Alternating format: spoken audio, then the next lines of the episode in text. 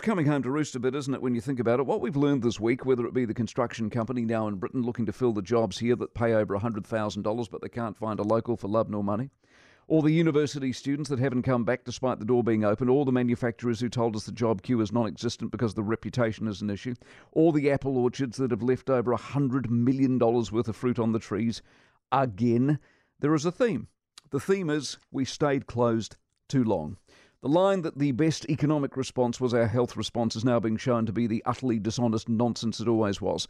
This weird belief that when we were full and ready, we could simply turn the switch on and the whole world would deal with us the way they used to, almost as though no one else was getting on with life, and even if they were, they were inferior to us anyway, so all those who longed and loved New Zealand would simply line up and be grateful to return to life the way it used to be.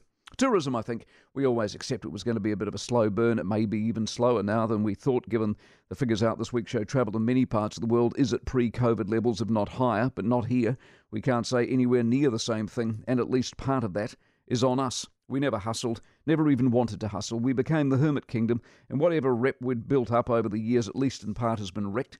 There's still a bit of time to put it right, though. I mean, students, hopefully, will come back later this year looking for a new start next year, so fingers crossed. But the labour issue is a crisis. Our tax rates are too high. Our pay rates are too low. Australia's been open for months and is beating us to the skills. You notice we still don't even have a maritime border open yet, for God's sake. All we seemed capable of doing was panicking, locking down and bumbling around for two years while a lot of the world moved on. Stuck in orange forever, our reputation, if not ruined, in need of some serious attention. As an exercise, I was thinking to myself, as an exercise, in totality, it's about a C minus at best. Yes, we saved lives. Let's toss that line in one more time, shall we?